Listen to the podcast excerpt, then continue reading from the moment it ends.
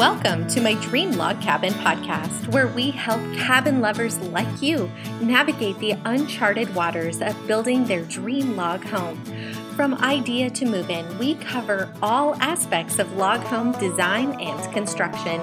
Thanks for tuning in, and be sure to hit that subscribe button. This podcast is sponsored by Caribou Creek Handcrafted Log Homes, handcrafting legacy since 1989. Hey, cabin lovers! Today we are wrapping up this little mini series on design. If you're just tuning in, you are going to love today's episode because it is a snapshot, a highlight of all of the topics that we've touched on, plus a few more. Now, I still encourage you to go back and listen to the previous episodes, of course, because we have so many good topics and all. So, for example, how to plan your design to age with you planning your HVAC system? Or how about how does land affect design? Plus a few more I know you won't want to miss. If you haven't already done so, be sure to subscribe because we are soon going to be moving into discussing logs. Log style, fiber choices, construction methods, and more awesomeness I know you won't want to miss. If you're just getting started designing and planning your dream home, I strongly encourage you to check out our Ultimate Log Home Planning Guide.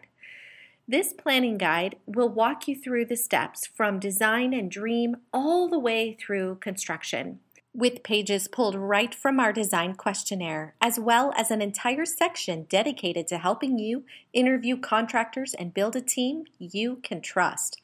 The planning guide includes a budget breakdown to help you know exactly what to expect. Then it goes into detail about log fiber and various log construction methods to help you decide which log package is right for you.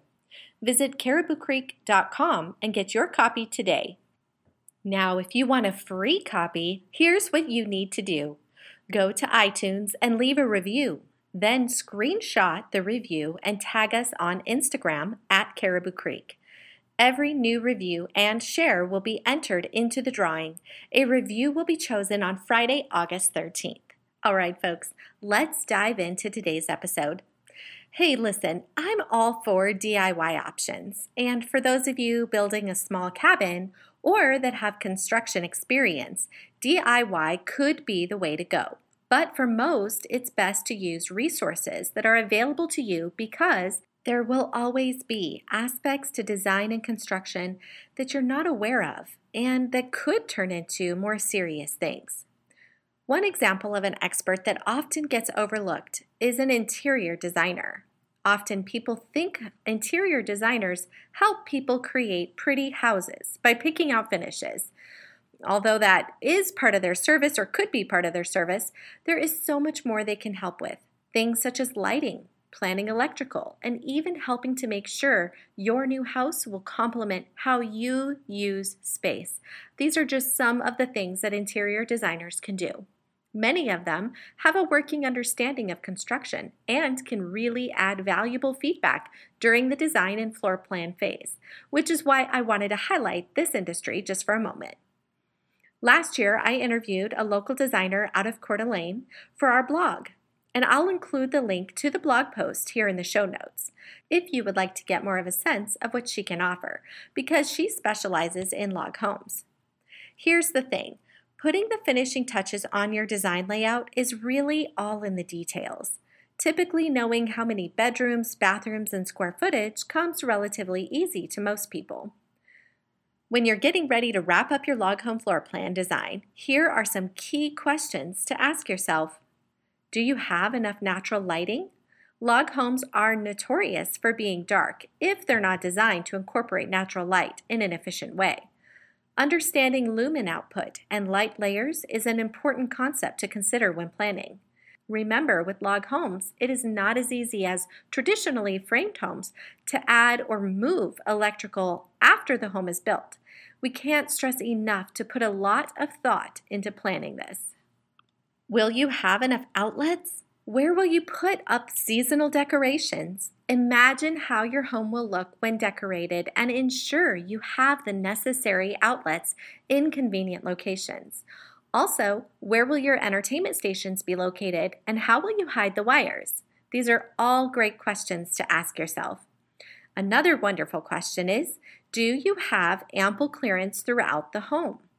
Funny story, but growing up, my mother's best friend from childhood was a close part of our family. So close, in fact, that I've always referred to her as my aunt. She lives in a beautiful home in Arizona, and after all of us kids grew up, I've only visited her a few times each year. This was still, of course, when I lived in Arizona. Now that I've moved, I see her less, but we still talk. Anyway, I digress. The point is that what I remember most about my aunt's house was that every time I went to visit her, something had changed. And not just a minor thing, but big things. She would rearrange rooms. She had one time turned her TV nook into a bar room. Um, another time, then it was a library, and it was just constant changes, or countertops might be different. It was really exciting every time I visited her to see what kind of new things she had. The point is that when we are designing a home, we may be picturing what our furniture will look like in that space but we're not necessarily planning for down the road when we want to make a change. That's why the extra added space in the doorways and hallways could be important. This tidbit of information was also mentioned in the podcast episode about designing a floor plan that ages with you because as we get older and we end up needing a little bit more room to maneuver around, uh, this extra space that we plan for now could really come in handy. So while we're planning for extra space in some areas, it's also important to consider consolidating space in others. For example, the dining room. Often people feel compelled to have a common eating space and then also a more formal dining area. Rather than using two large spaces, consider one decent area and use the added space for alternatives, such as bonus rooms or extra storage space. If you want an informal space for quick meals, a breakfast nook or a bar top countertop is a great option. Sometimes people are thinking they need the extra space for guests and entertaining. But rather than making two individual spaces, consider designing a great room or a patio with enough room to throw in a folding table to accommodate those extra guests. Have you heard of the kitchen work triangle? If not, I recommend Googling it because it will help you design the layout of your kitchen in an efficient way. According to the kitchen triangle rule, each side of the triangle should measure no less than 4 feet and no more than 9 feet. And ideally, the perimeter of the triangle should be no less than 13 feet and no more than 26 feet. Sometimes people think they want a large kitchen or to have things spread out, but studies show that when kitchens are laid out that way, people end up only using half or a section of the kitchen. Having an extra refrigerator or deep freezer out of the triangle is fine, of course, but keeping everything in a uniform layout will come in handy, especially when it's the things you need. Recently, we were discussing this very topic in the office one of our owners, Darren, was mentioning that each time he has seen a client deviate from this triangle, they have been disappointed. We certainly wouldn't want that to be you, so please take time to research this if you're planning to draw out your kitchen, especially if you spend a lot of time in your kitchen. So, while we're on the topic of space, I want to mention here that it's a very common tendency for people to over design their house and make it too large, thinking that they need the extra space. Most of the time, it turns out that they wish they would have built the home smaller. So I encourage you to really evaluate your space needs, like as far as your square footage goes. One way to do that is to take a look at the space you're currently living in. And as I mentioned before, ask yourself what things you would do differently and how would you how would you use the extra space? That's really important. Let's move on to a couple tips about fireplace placement and function. For homes that have multiple fireplaces laid out in the design, one idea is to save money by consolidating the fireplace so that there's only one chimney chute but multiple fireplace outlets. So, for example, our Kootenai floor plan does a really good job of this. I can link it in the show notes uh, for sure because it's definitely worth checking out. It's one of our popular floor plans. It has three fireplaces. So, one fireplace is in the master bedroom, one is on the adjacent wall in the living room. And then there's one outside also under this nice cozy covered porch for this really beautiful, nice outdoor living space. Let me tell you, I plan on incorporating this kind of a design in my next home, that's for sure. but all the backs of all three of the fireplaces are like in the same triangle. They they come to a corner in the home, making it really easy for construction. I shouldn't say really easy, but easier, shall we say, and less mason work than if they were separate.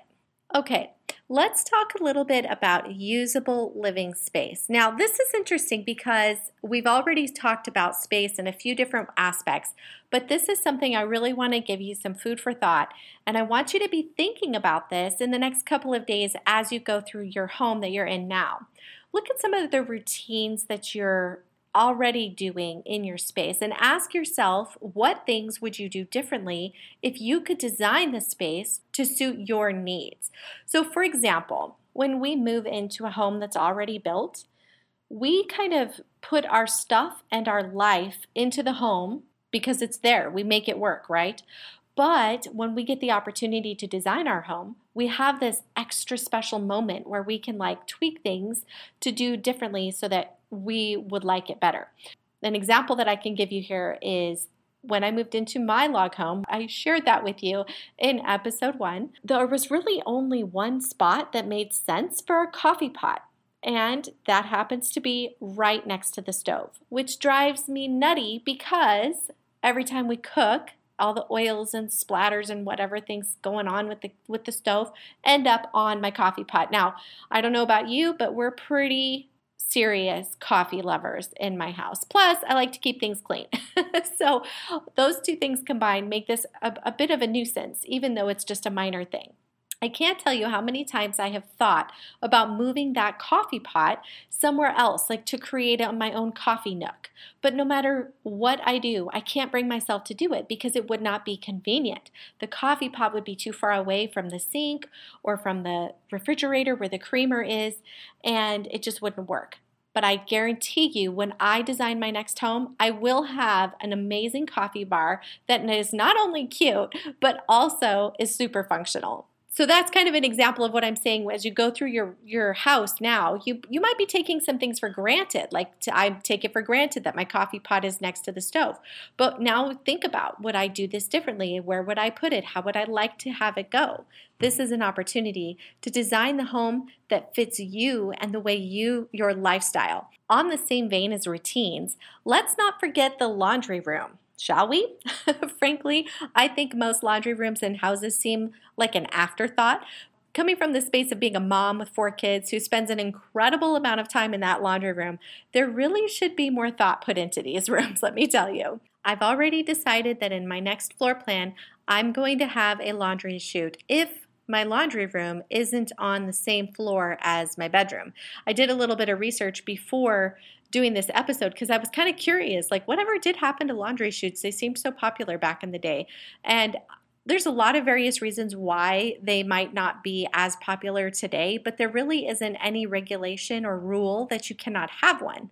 But what ended up happening is more homes started to get designed with the laundry room on the same floor as the bedrooms, thus eliminating the need altogether of having a laundry chute. So there's a whole like bunny trail I just went down the thing about it though is this there are so many things in our routines that we do that that we can sometimes not be thinking about as i mentioned before but i want to share with you a caribou creek home that I think they did a wonderful job planning out the laundry room, and it's got some really unique features that I want to demonstrate here for you so that you can um, be thinking about this as you're planning your home.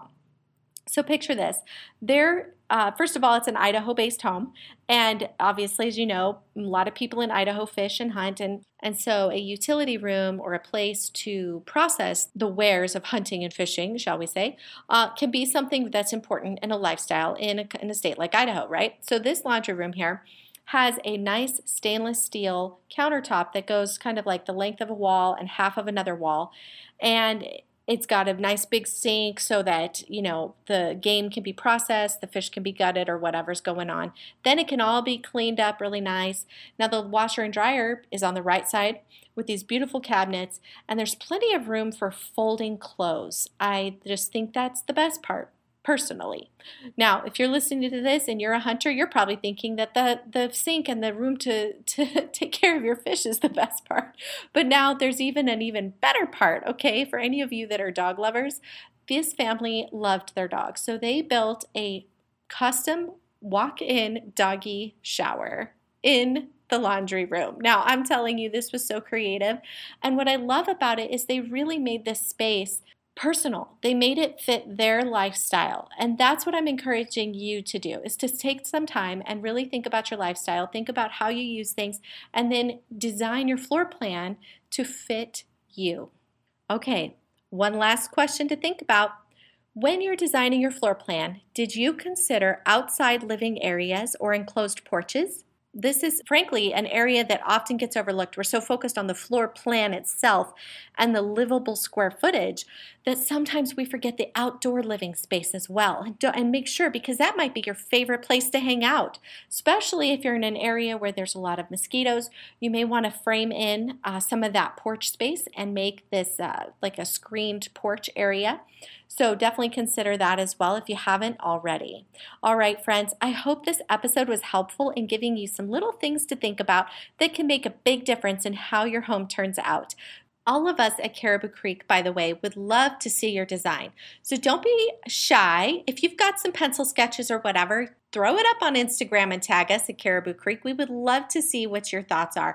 And even better, we would love to help your dream become a reality.